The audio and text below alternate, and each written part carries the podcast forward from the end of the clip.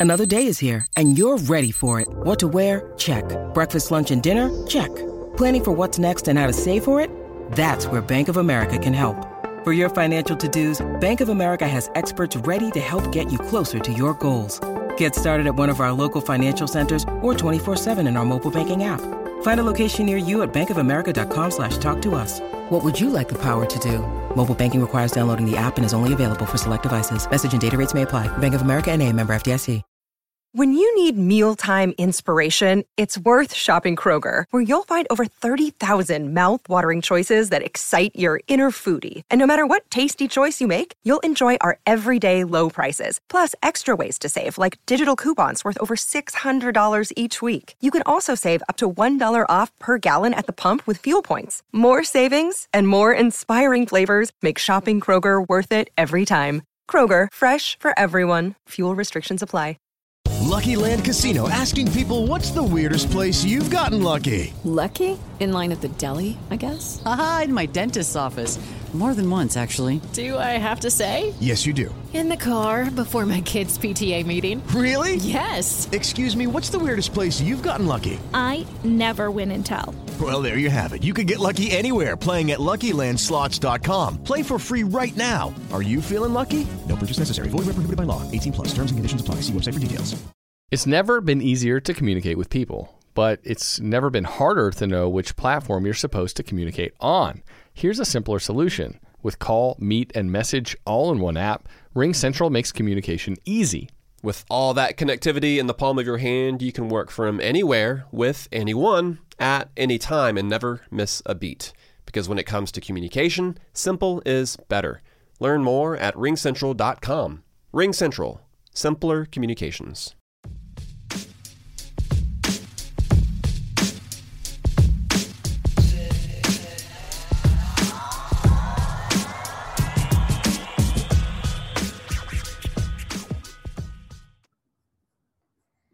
Welcome to MLB Daily, your one stop shop for daily baseball content.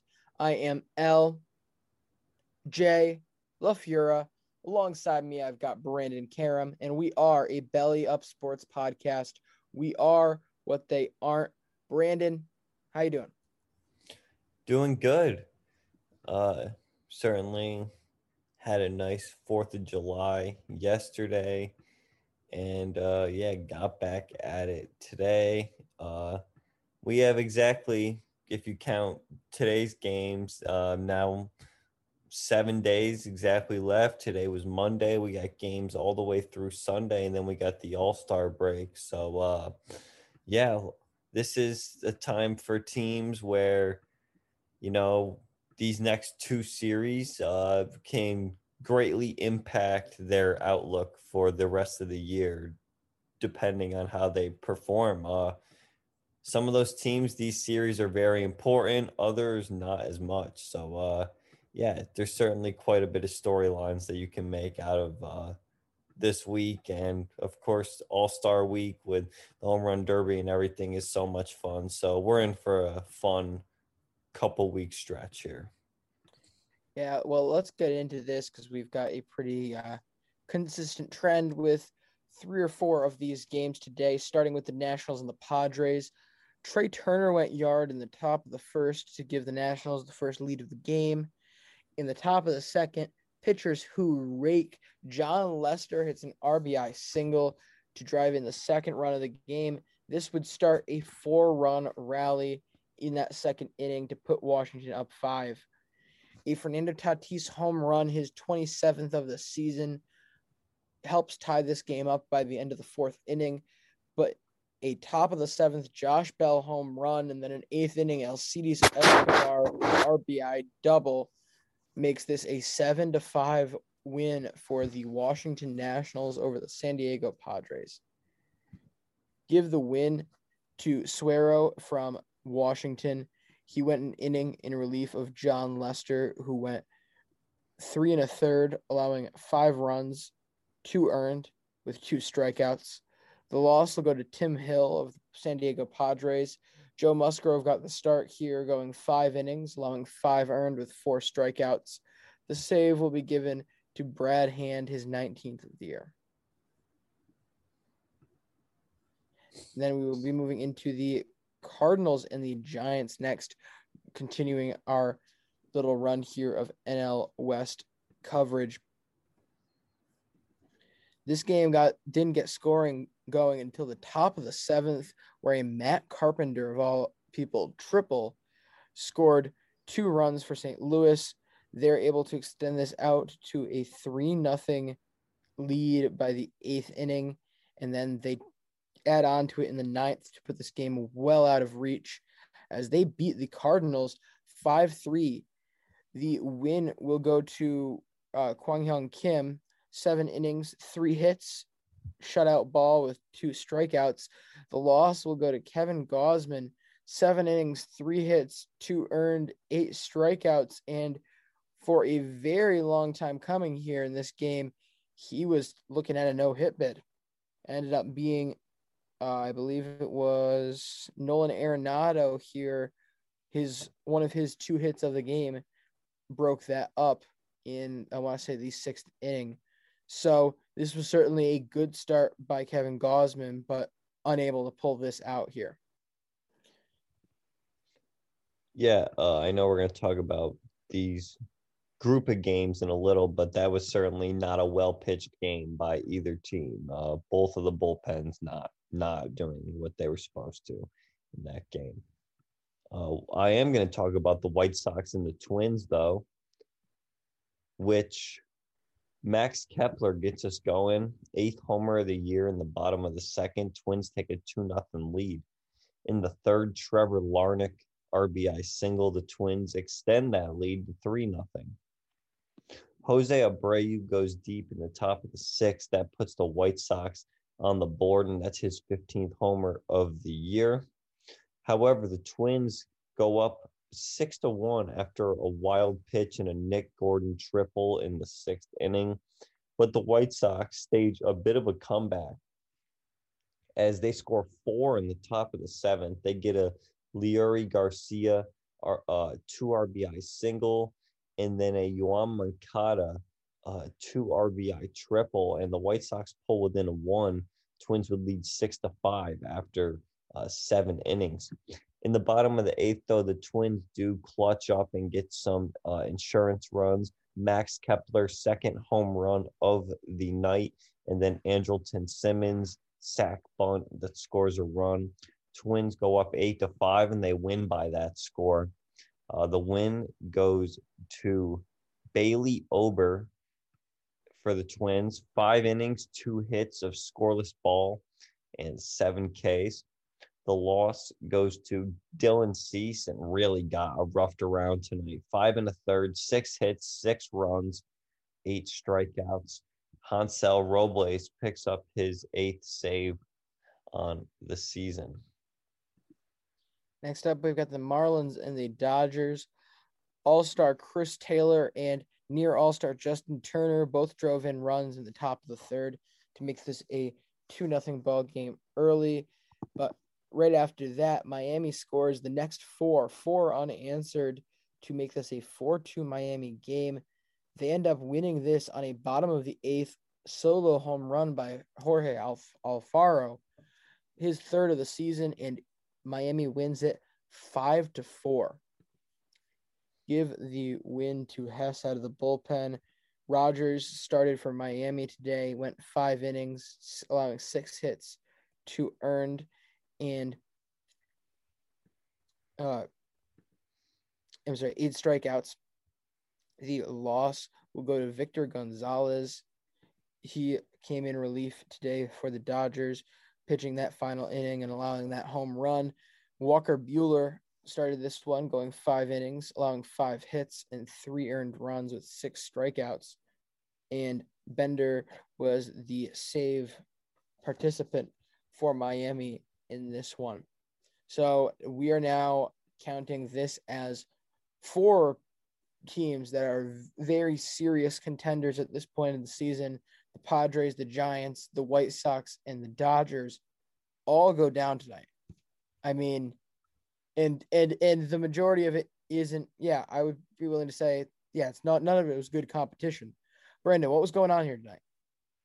Yeah, no. Uh, that's a tough like it's a tough loss for all those teams. I mean, you expect the Padres at home to take care of the Nats, and yes, the Nats are trying to get there. I mean, but the entire NL East has just been trying to to to a jump start the entire you know this whole season. So, uh, they're still a game under 500 of course, they uh, pull off that win uh, against the Padres.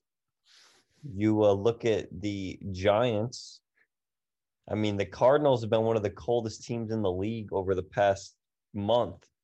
They're now two games under 500. Well, they entered three games under 500. And the Giants, you know, they kind of wasted good Kevin Gausman start. Uh, I would say more than good.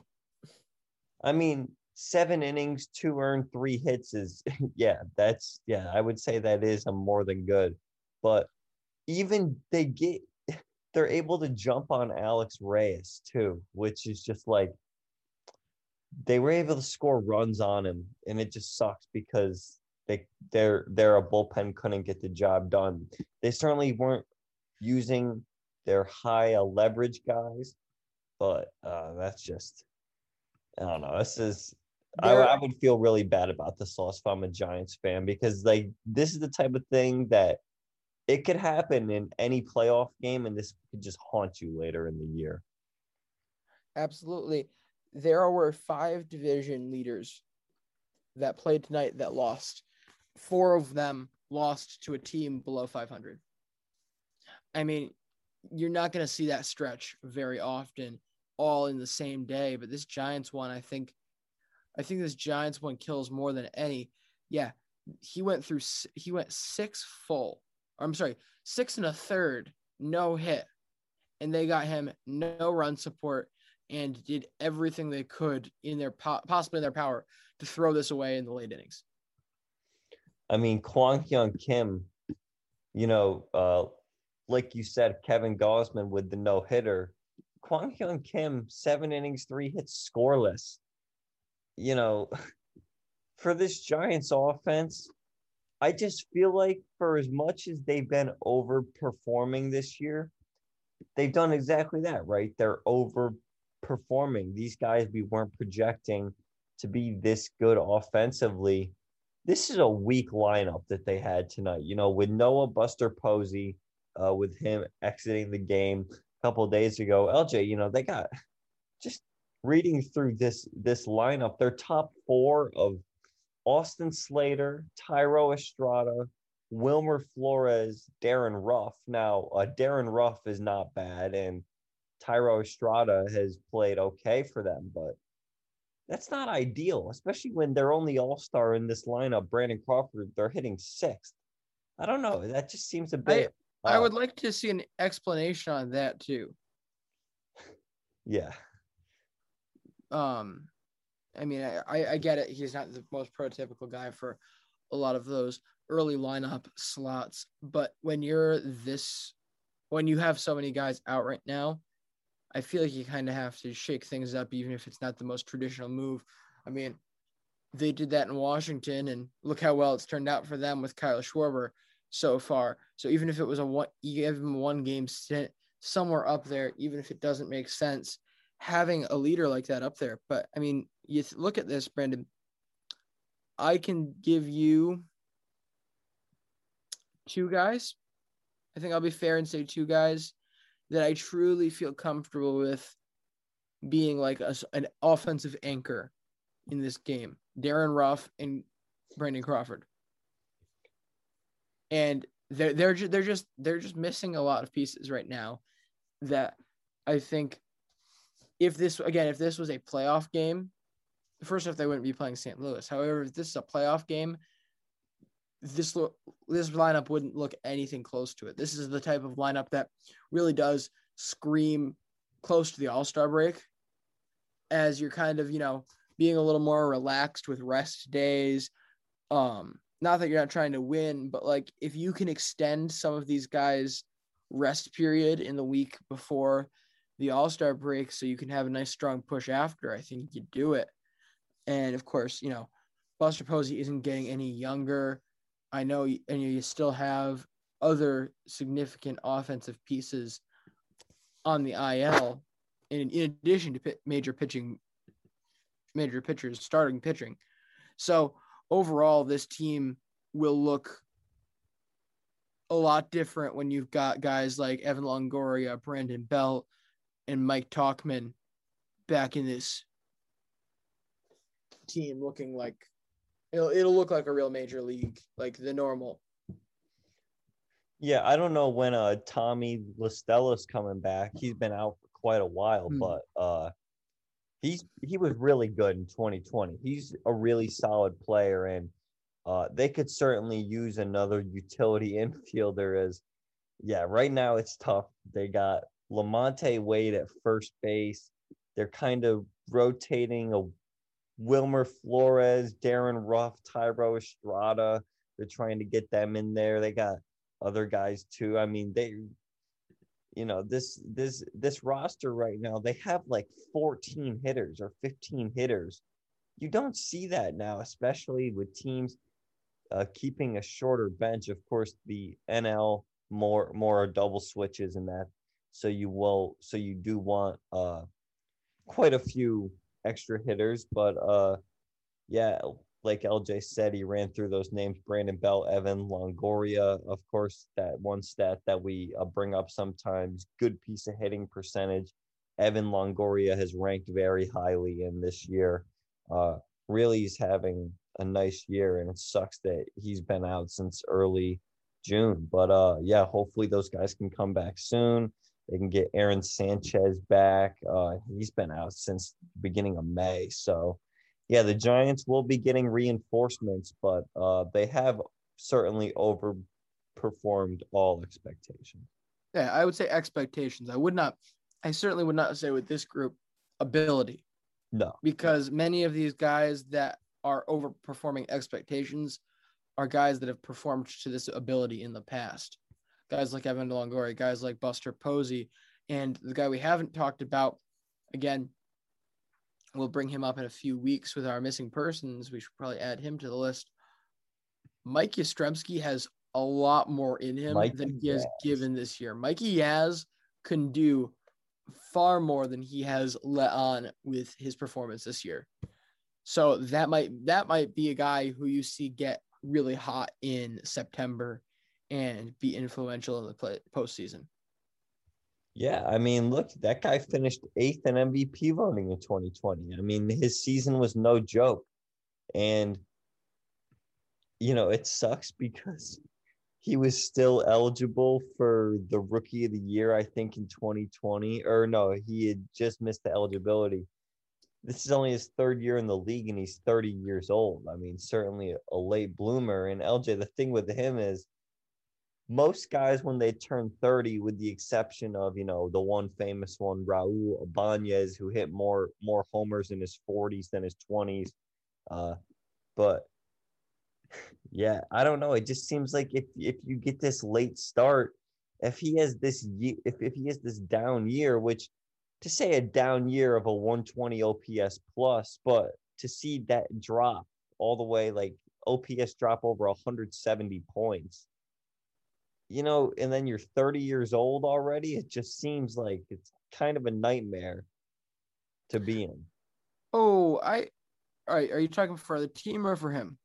I mean like a bit of both because it's like for the team like yes, you still have control over him, but I don't know how much leverage you'll want over a guy who's going to be hitting free agency when he's like 34 and only like that would be his sixth year then as a player, it's also like you are 34 and you've only played a couple years in the majors. Yeah, good, but it's like I don't know. It's it's it's a weird situation. You see, I don't see this as anything to worry about if you're the team, because if I were the Giants, I would just be operating with Mike Mikey Yaz as if he was a normal prospect, as if he was a 23 year old that they weren't planning on holding on to. Like, you should just like you're not going to be handing him out anything long term. You're not going to hand him out a three, a four year, four or five year deal.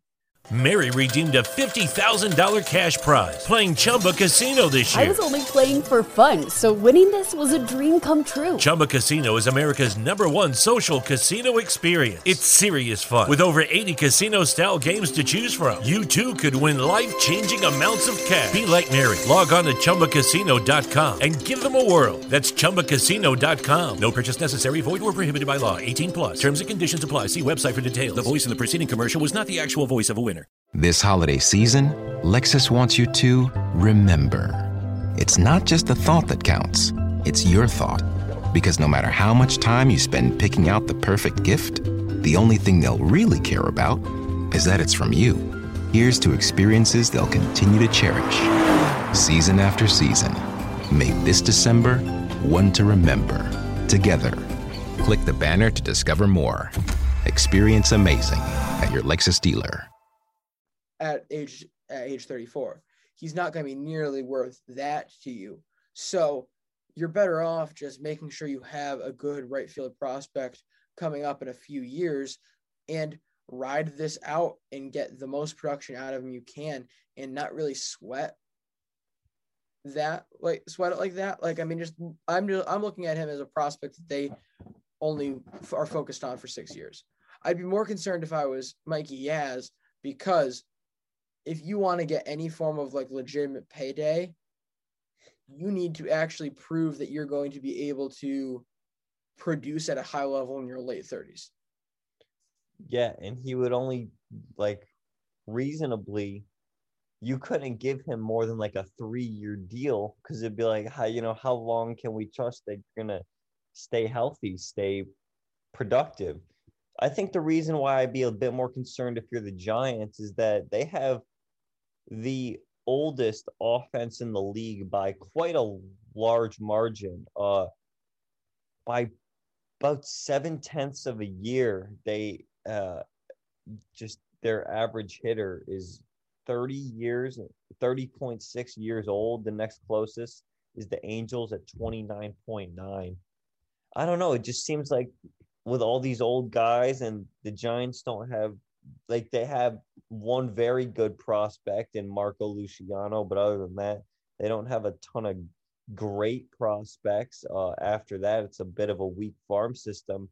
You know, I don't know, especially with the way that the Dodgers and Padres futures look. We know that LA is certainly not scared to just open up the checkbook for any free agent. Giants could be in a bit of trouble in the future. And I'm not saying that it's a bad thing. I certainly love this team and what they've done this year, but you have to acknowledge that they got the oldest team in the league. A lot of what they've been carried on this year is from guys who are in their mid 30s and in a couple years are not going to be relevant. So they're just in an interesting situation. But Farhan Zaidi, is certainly a very smart man there at the helm. And uh, I trust that he can maneuver his way through these next few years. It is interesting, but to further illustrate my point of you don't need to really care about him, I mean, yeah, you are the oldest team. Your window to be relevant, your window to potentially win a World Series if things line up right, is incredibly small. It's this. I would, year. I would say at at ma- at maximum it would be two years. Like in a perfect idealized world. So, with that being said, what does it matter what LA is going to do a year from now? What does it matter what Mikey Yaz is doing three years from now? If you can put up a team for short term gain, that's all that's going to matter. Yeah. I mean, if they can claim a title and then, well, yeah, just like that's that's the trade off that that you could make is like do you would you rather have one title and then you know after that you just kind of let everyone ride off into the sunset and then you just kind of retool rebuild for the future? Or would you rather have that team that's consistently good consistently making the playoffs and like yes they they do get a title but it's not like it's it's not like this you know what i mean? Yeah. Yeah honestly i think one of the most foolish things people can do in analyzing sports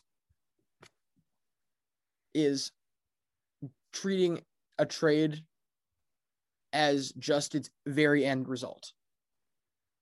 Like if you are just looking at a trade five years down the line and saying, okay, who won the trade? You're a fool because there is legitimate short term value to any deal. And a lot of times, a smart smart management is able to capitalize on that. And they will they are willing to risk short long-term loss for that short-term gain if that means that their short-term gain can result in something really really good.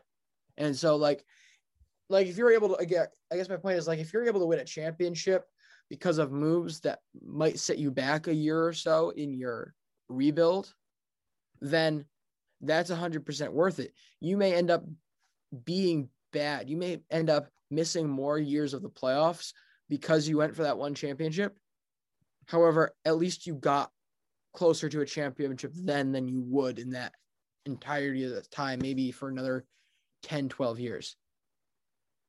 Yeah, you know, that's a great point, but I also think you have to take into account uh it's a business and the team owners certainly have a different outlook on the team than the GM. Sometimes the owners in a perfect world, you are good and the team is profitable.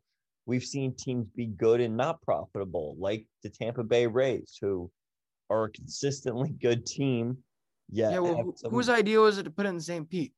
well you know it's that you know it's their it's their scumbag owner it's whatever they're consistently one of the best teams in the league yet they have the worst financials out of out of every team. You look at a team like the Miami Marlins who's in a big city and they won two titles but you know like at what cost? Like they won two titles in their franchise's history. They've only been around since the mid 90s or I believe early 90s, but they've had two titles and then 20 years of just terrible, of like intentionally being a last place team. Well, like maybe not intentionally, but I don't know. It's just what kind of trade off do you take to win a title? Like you said, like how do you weigh the short term gain of a trade compared to the long term gain? Because I do think we do get a bit too wrapped up in oh well they ended up winning that trade in the long term it's like yeah but look what happened that year like it those teams are paying teams are overpaying at the trade a deadline to acquire assets that help them that year that's the point of it that's why teams are selling uh, selling it off like it's a perfect balance and i think that's why the trade deadline and everything like that is so important and it's too it's you're right it's unfair to judge trades solely based off of long-term impact. Absolutely. And bef- and before I get into this Mets Brewers game next, uh, I think a great example of that very easily, or at least easily, could turn into the Mookie Betts trade because we're looking at it right. You look at it now, and the Dodgers did that, and it was the last piece they really needed to put them over the top for a championship was getting him and getting a near MVP guy. However, then again, the the longer we start to look at this, the longer this contract plays out that they've that the Dodgers have, and odds are, as with many, if not all, big contracts in baseball, this is not going to work out for the team by the end of the deal. And arguably, what the Red Sox hoped to achieve from trading Mookie Betts, their lack of depth, has largely been solved through those moves. So we could eh, be in a scenario where the Red Sox are a contender a few years down the line, and people largely will say, okay, the freedom that they were able to get from that is good. But we can't lose sight of the fact that they won a championship because they made that move. Yeah, like they they certainly could have gave up enough where the Red Sox do do end up getting the better end of the deal, and they you know they don't have to make such a big investment into Mookie Betts. They get Alex Verdugo and everything, but you're absolutely right. We can't overlook the fact that Mookie Betts is one of the main reasons why the Dodgers won the title. Absolutely. All right, next up we've got the Mets and the Brewers. This game started with a solo home run by Omar Narvaez, his eighth of the year. But then along came the New York Mets. Dom Smith, Pete Alonso, and Michael Conforto all drive in runs to help push them to a 4 1 lead by the end of the seventh inning. They win this one at a score of 4 to 2. Give the win to Seth Lugo out of the bullpen. The starter of this game for the New York Mets was Tylor Megill. Pitches a very nice game here. Five innings, two hits, one earned, and seven strikeouts. The loss goes to Brandon Woodruff, six and a third, four hits, four earned, and six strikeouts. The save goes to Edwin Diaz, his 18th of the season. All right. The Rays and Indians played a wild one at the Trop. Those games always seem to come through. And it starts off with Brandon Lowe hitting a grand slam, his 17th home run on the season. And that makes it 4 nothing Tampa lead in the second inning. However, uh, in the fifth, the Indians tie it up at five after they get a Jose Ramirez RBI single, a Fran Franmil Reyes two run bomb, and it's 5 5 uh, after five innings. The Indians take the lead in the sixth on a Cesar Hernandez single, and then a two RBI Fran Franmil Reyes double makes it 8 5 Indians. But the Rays had a rally in their bones, scoring in the sixth inning on a Manny Margot single to pull within two would be 8 6. Yandy Diaz homers in the seventh to pull within one. It's 8 7. Bottom nine, Wander Franco comes through with the big hit uh, to. So, excuse me, I actually I, sh- I should set this up a bit. We're tied at eight in the ninth. The Indians call on Emmanuel Clase after James Karinchak pitches a clean eighth inning. He faces Manny Margot first. He rips a single uh, off of Clase, hits him, goes to second baseman, safe at first. Randy Arozarena steps up next. He rips a single to center field. So now it's first and second with no outs. Mound visit. Wander Franco steps up. He rips a single, three straight singles. That scores a run. We are tied at eight. Now uh, they intentionally walk Austin Meadows and they get a fielder's choice, which scores a run after that. Rays walk it off, win nine to eight. Uh, and yeah, kind of a wild finish that that a fielder's choice basically goes right to Cesar Hernandez and just not in time, not able to corral the ball and throw it home in time to get the force out. And the Rays walk it off after being down by as much as uh, eight to five in the sixth inning. You can give that win to Pete Fairbanks out of the Tampa Bay bullpen, pitched a clean top of the ninth. The loss goes to Emmanuel Clase. No outs recorded, three hits, two runs. Uh, season ERA still okay though at 1.51. Uh, the start went to Logan Allen, three in the third, five earned runs. All right, Brandon, you, you got to remember. I mean, you yeah, flubbed there. It's all about the foreplay. If you're if you're gonna set up a big moment, you got to get the foreplay right, Brandon.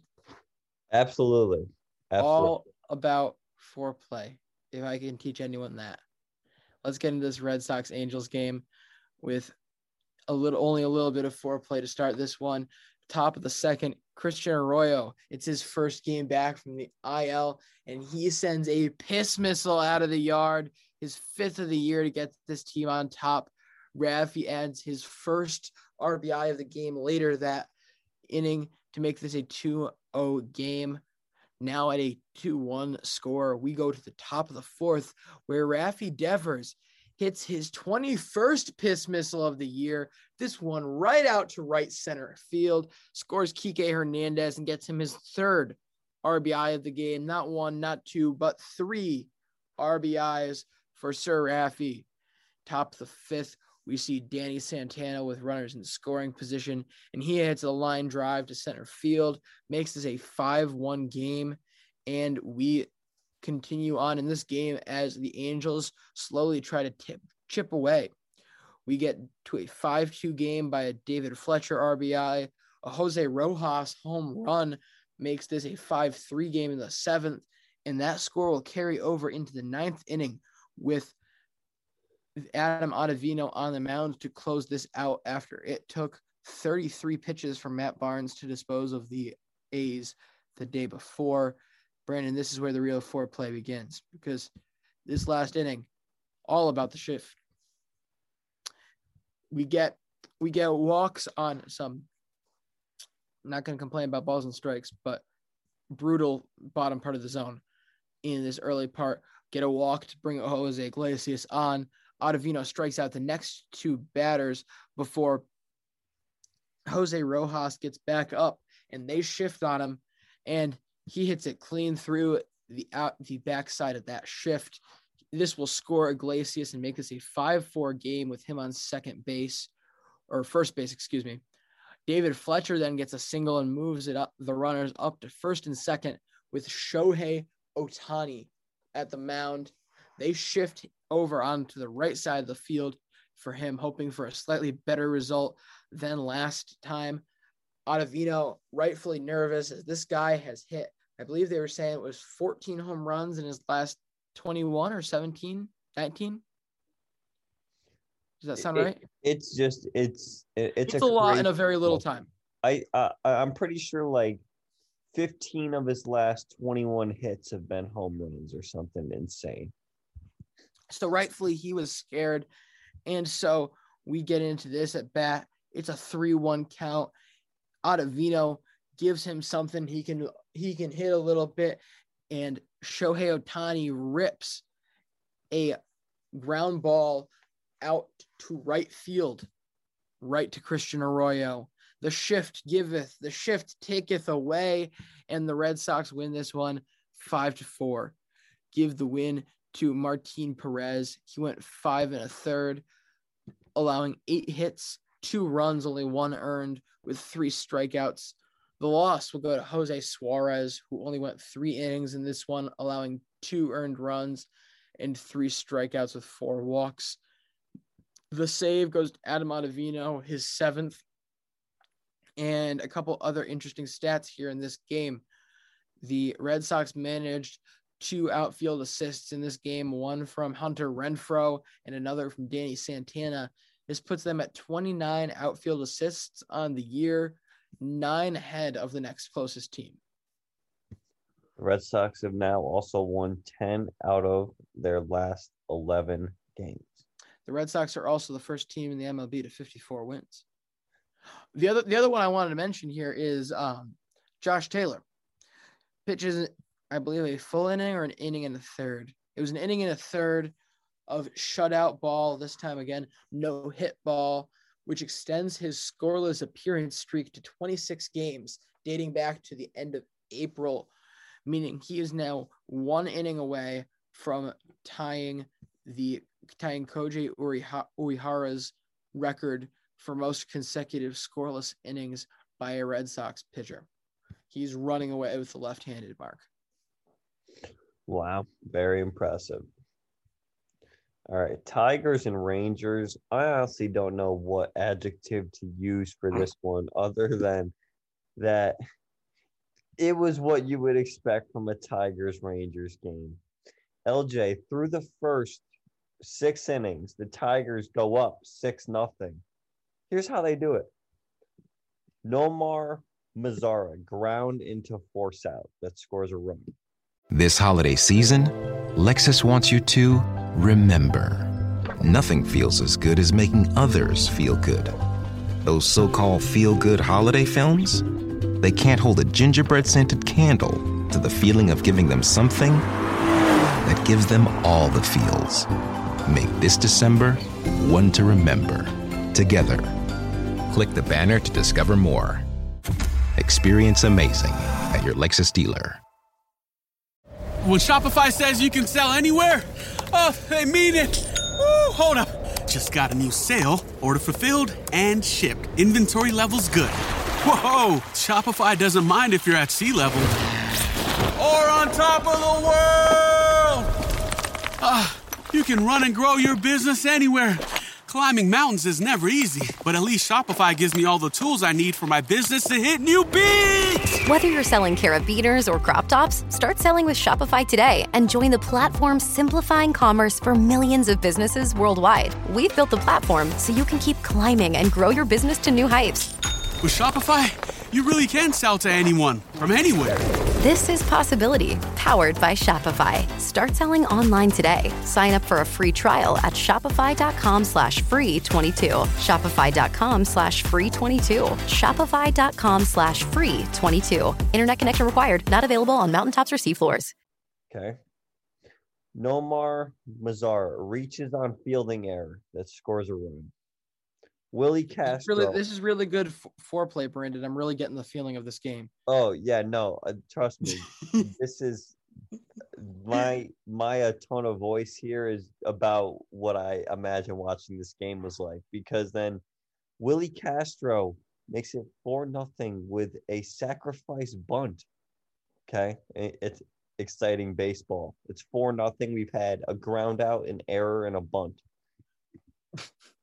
then Zack Short finally homers. So if you weren't paying attention to the game, Did it go far?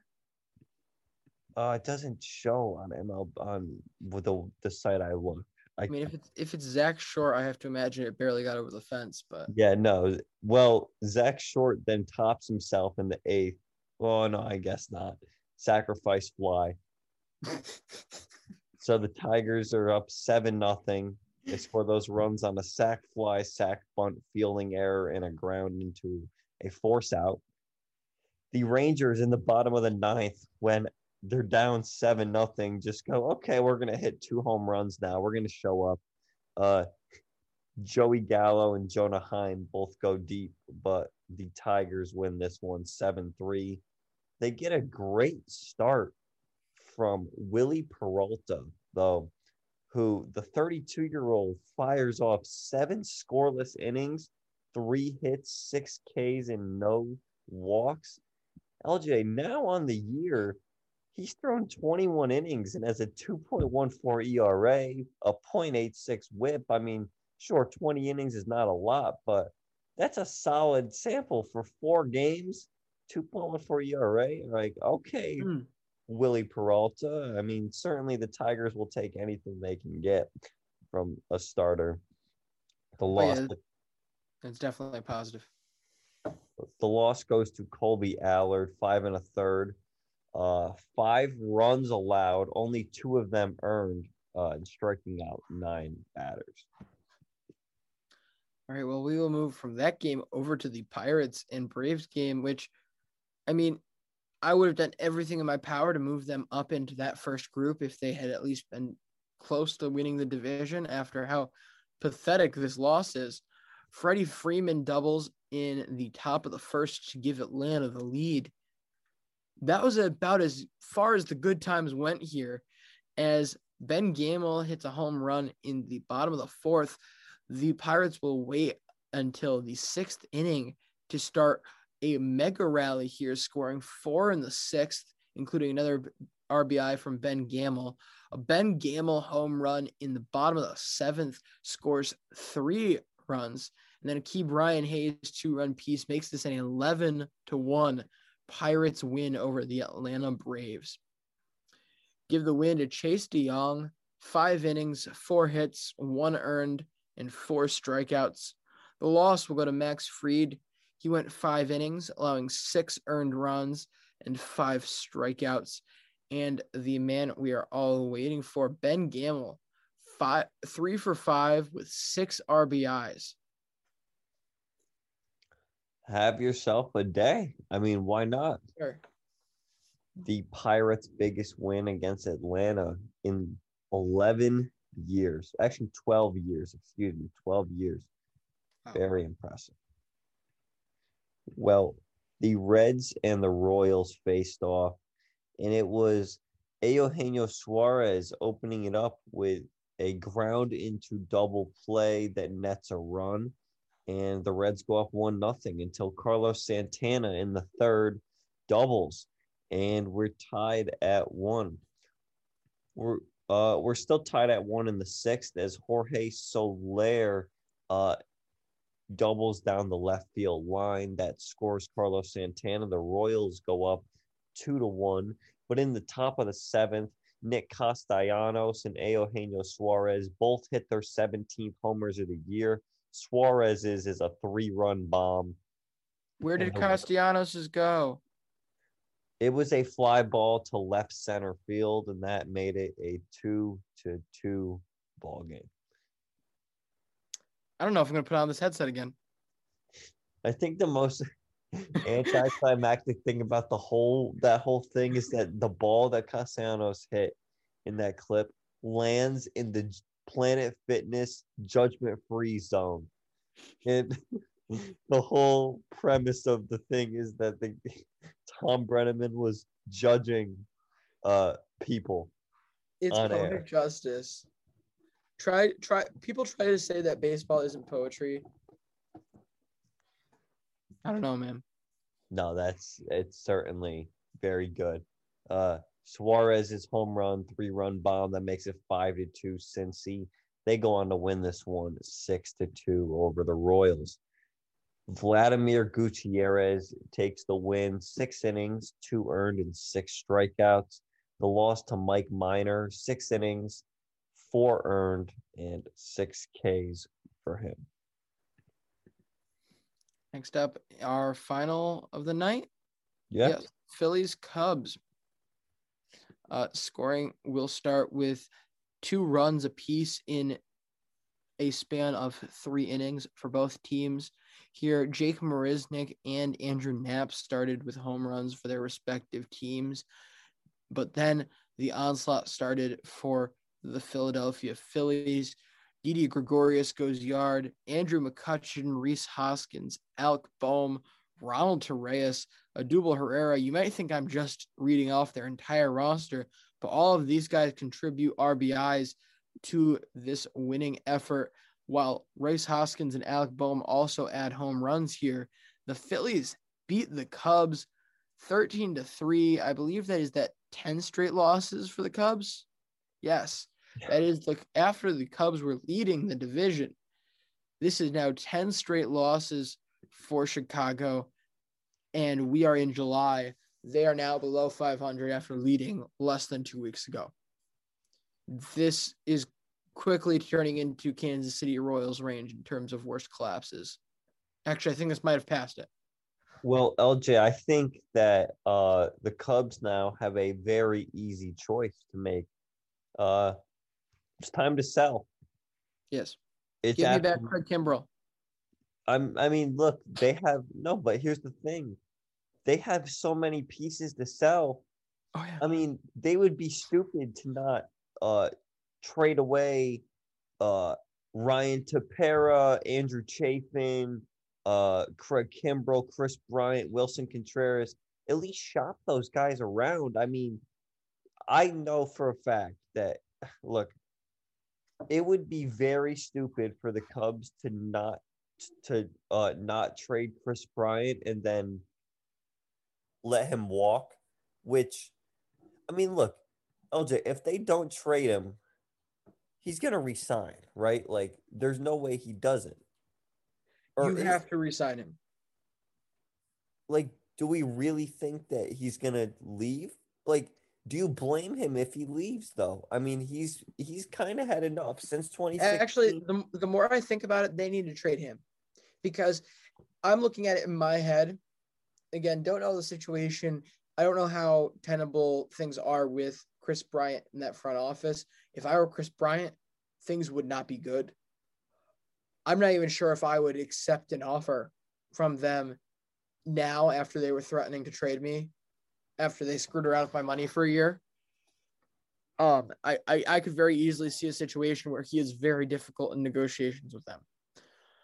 But if I were the Cubs right now, you have Contreras, you have Bryant, you have Rizzo, you have Baez. Um, am I forgetting anybody else? The hitters, not really. You have Kimbrel.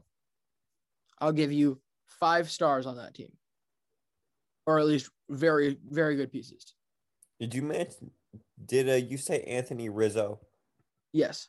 Okay, yeah, that's what I thought. I oh, uh, Joc Joc Pederson is has been solid this year. Too. Yeah, but he's under contract, so I'm not really gonna. Oh, okay, yeah, I He's- see. What, I see. He's also he's also not a legacy guy, or not legacy guy, but like long term member.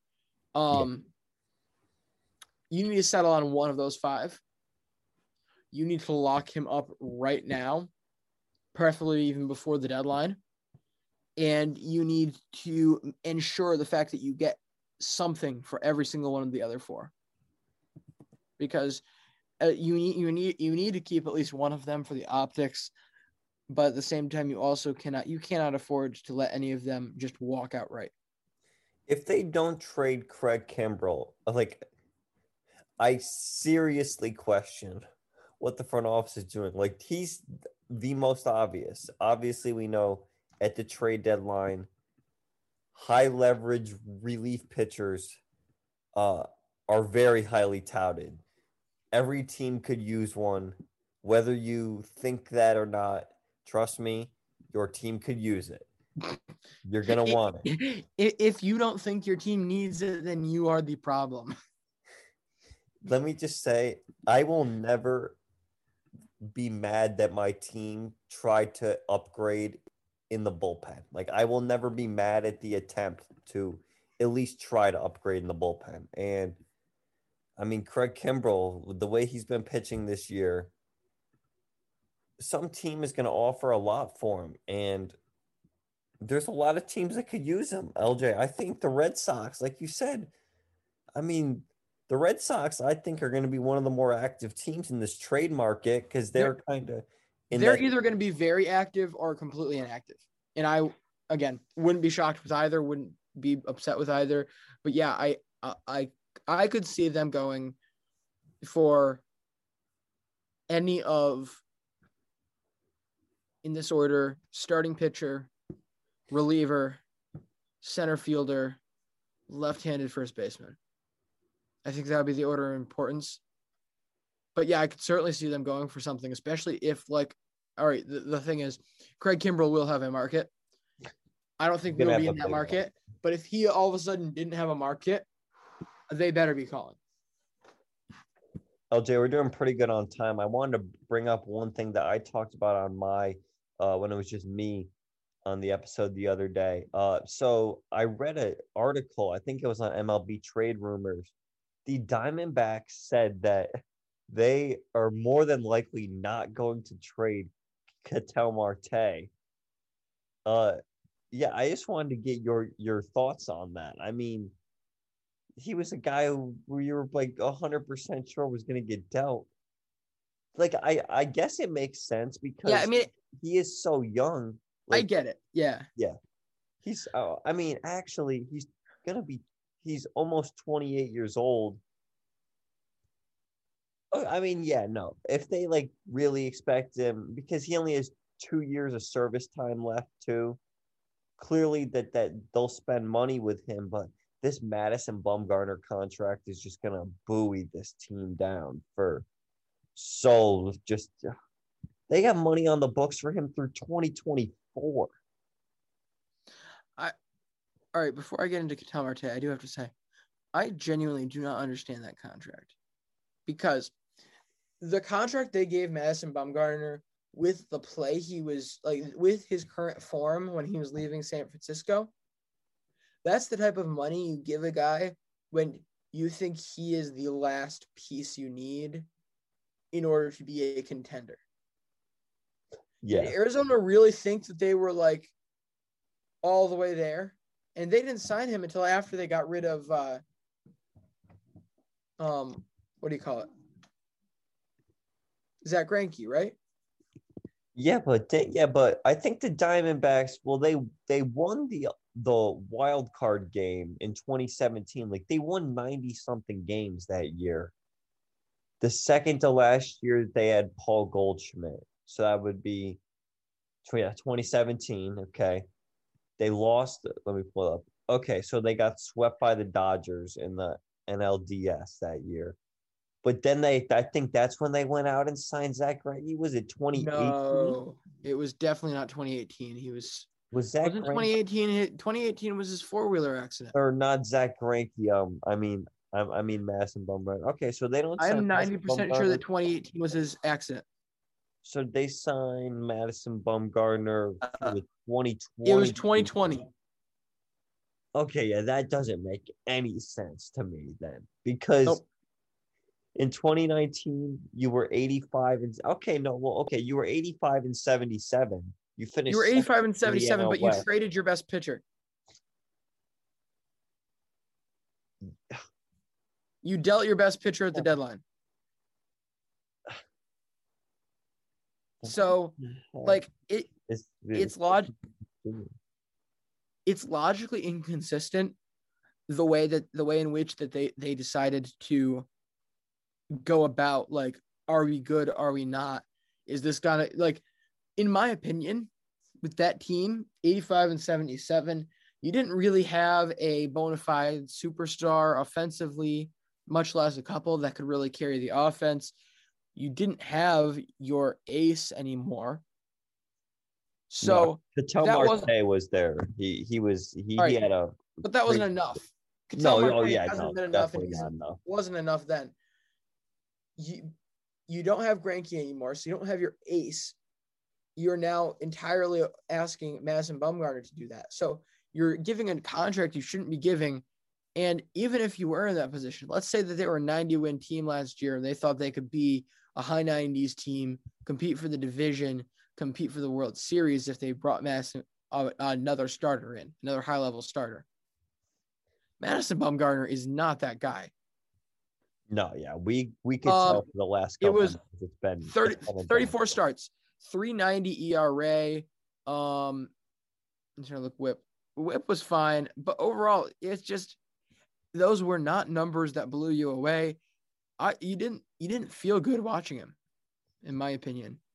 And so it just feels like you could kind of see this coming when they gave him that big a deal. Like this isn't the guy that you choose to give that deal to. You're not that guy, pal. Trust me.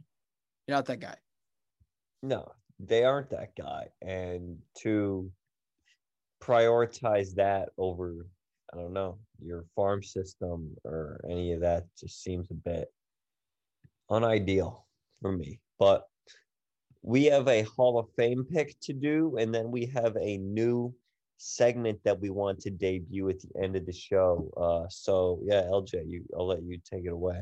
Yes. So just to go over the rules again for the Hall of Fame, we are trying to assemble over the next many years of this podcast a MLB Daily Hall of Fame in which we vote in one person from an MLB organization that we think is worthy of this, either their current performance, past performance. There's no real criteria. Doesn't even have to be performance based.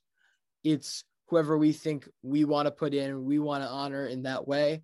The only limitation is they have to be an active member of the organization in some way, shape, or form for them to be able to be eligible. So in past weeks, we have done everyone from Zack Greinke to Jesus Aguilar for the Marlins. We've done uh, Terry Francona with the Indians. Um, Erik Neander for the Rays, their GM. right. Erik Neander. Um, who are some of the early ones? Brock Holt for the Rangers. Yeah. Uh, Xander Bogaerts for the Red Sox. I believe I picked DJ LeMahieu for the Yankees. Yes. Um. Yeah, I think. Is that all the ones we've done? I think. No, there's more. I'm I'm struggling to look at the. I'm trying struggling to find the schedule that we had, Ah, but it's got to be. eh, that's okay. Oh Yeah. no, we did the Mets. Um. And the Phillies. The other one. Yep. Uh, Orioles was John Means. Bryce Harper for the Phillies. Twins was. What happened to John Buxton? Means? John Means. John Means is John Means okay? Me and you remember because we were saying when John Means was in the Cy Young conversation, that's all Orioles fans could talk about. And now, Don't don't don't talk too much about it because we got to save it for. Add it to the list. Yeah. Mookie Betts, Mi- Mikey Yaz, John Means. Um. The Nationals. What do we think? Nationals entirely. Oh, I think the Nationals entirely fell off the face of the earth. Oh no. Um, Nationals. My thoughts here. I mean, I love Soto. I don't want to disrespect him. I do not intend to disrespect him. However, can we really choose anyone else but Kyle Schwarber after the season that he has had?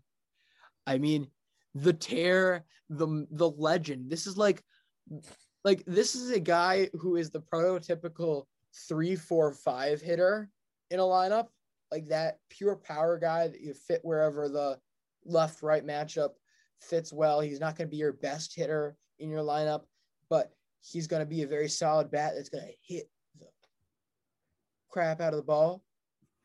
Um, I mean, yeah. So you put that guy now in a genius position. I'm not sure why more teams haven't thought of it earlier. Because I mean, you see so many fastballs as the leadoff hitter. Like you don't want to walk the leadoff guy.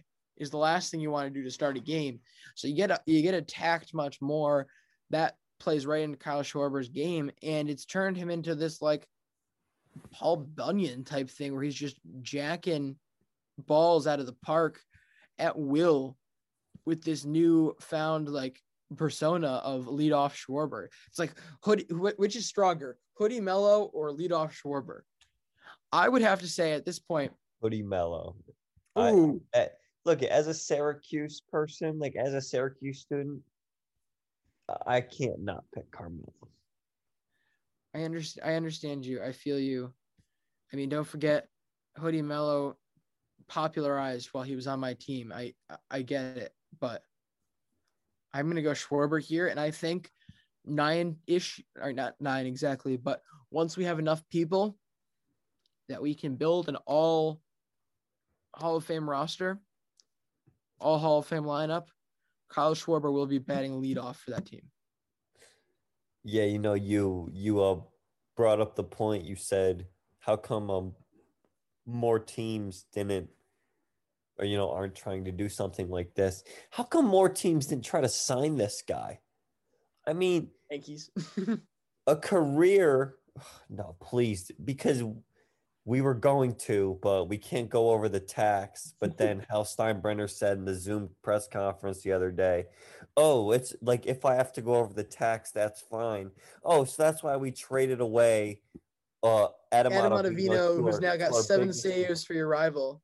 To our biggest rival, so that way we could go out and sign Justin Wilson, who Correction. sucks.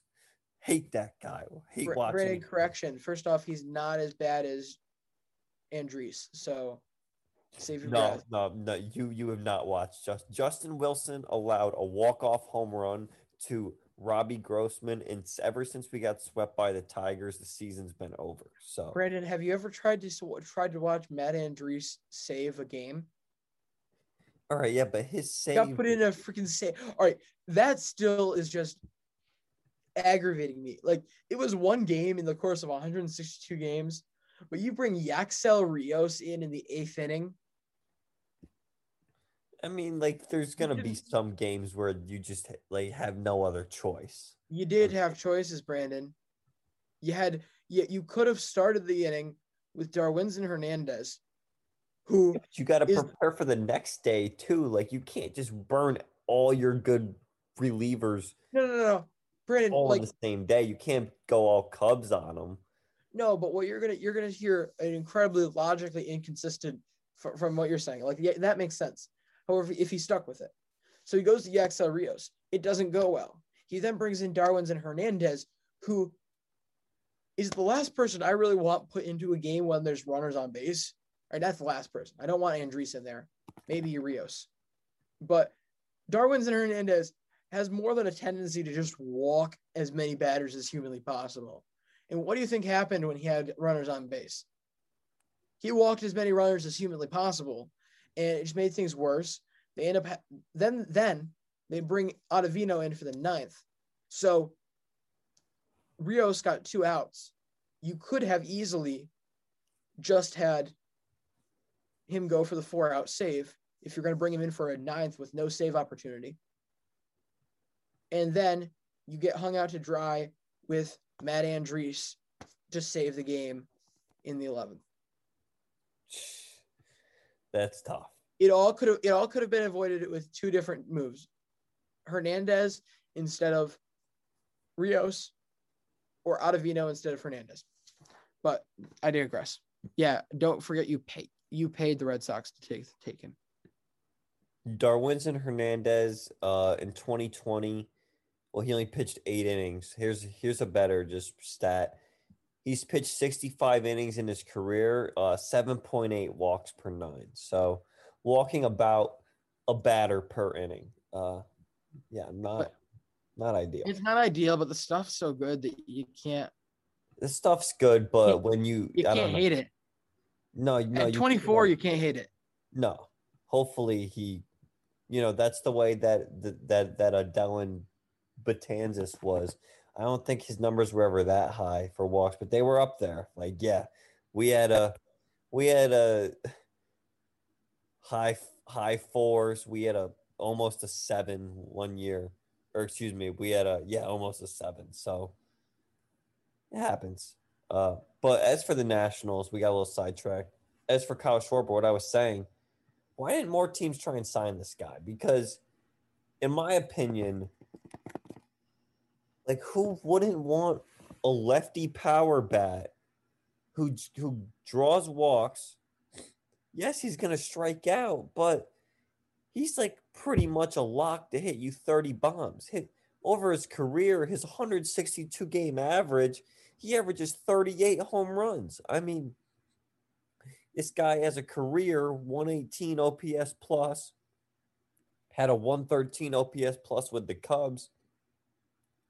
I've never seen a league where you you can offer a guy like him seven million dollars for one year with a 113 career OPS plus. Yet we see a guy like Jackie Bradley Jr., who, yes, I understand his defensive value, but that guy is not a good hitter whatsoever. Uh, Kyle Schwarber is miles ahead of this guy in terms of hitting. And what kind of contract did did he get? Like he got way more money per Eleven. year, right? He got he got uh two years, twenty four million dollars.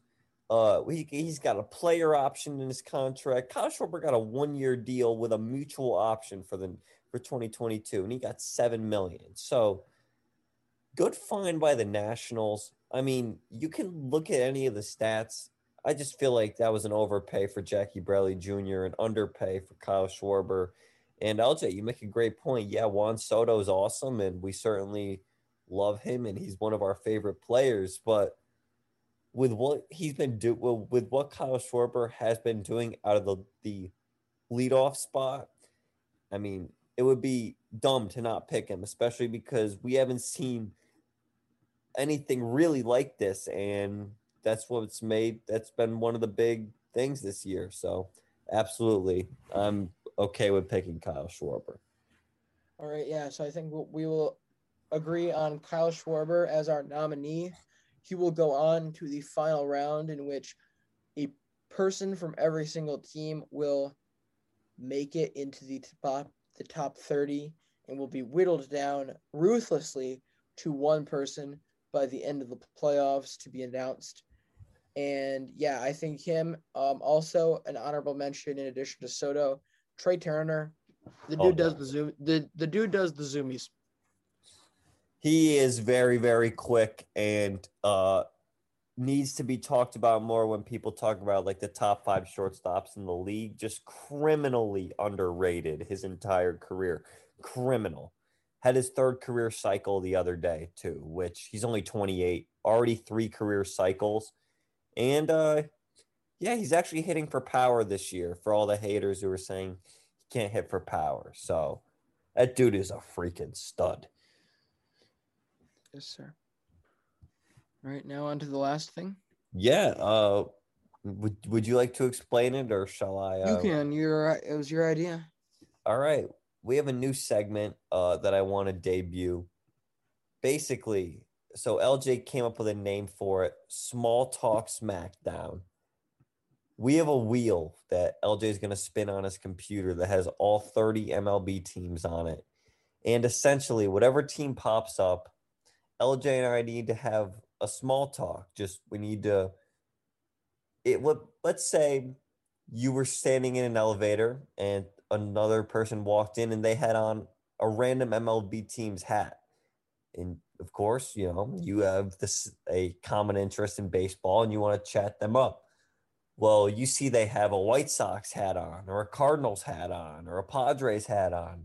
You got to know something about those teams to talk about. So, you know, what are you talking about in the elevator with so and so? So, LJ and I I've figured let's just make a wheel. We'll put ourselves on the spot here and just do a little elevator talk for one of these teams. It only has to be about a minute, not a very long segment at all, but I think it's a cool way to uh, wrap up the show every few days is it'll allow us to talk about another team at random, hopefully one that we didn't touch on in the episode, but even if we did, uh, still should allow us to have some cool talking points within that minute and uh, really get you the nitty gritty on what's going on with the team. So, uh, LJ, yeah, without further ado, shall we spin it or? Uh... Yeah, Brandon, you want to go first? Or also, are we doing uh, 30 seconds each leading the conversation or one minute for each leading the conversation? Uh, you know, I would say as for time, uh, we we don't really need to be strict on it, and as for like leading the conversation. We can both con- contribute, but I figured if we oh, just wait, did, so are we doing only only doing one? yeah, one team. That's oh. we're putting ourselves on the spot. So one team. Oh, okay. Let's just try it. I think right. I think I think that this could could work out good. Yeah. All right. Ready? Yeah. Who is it? Still spinning.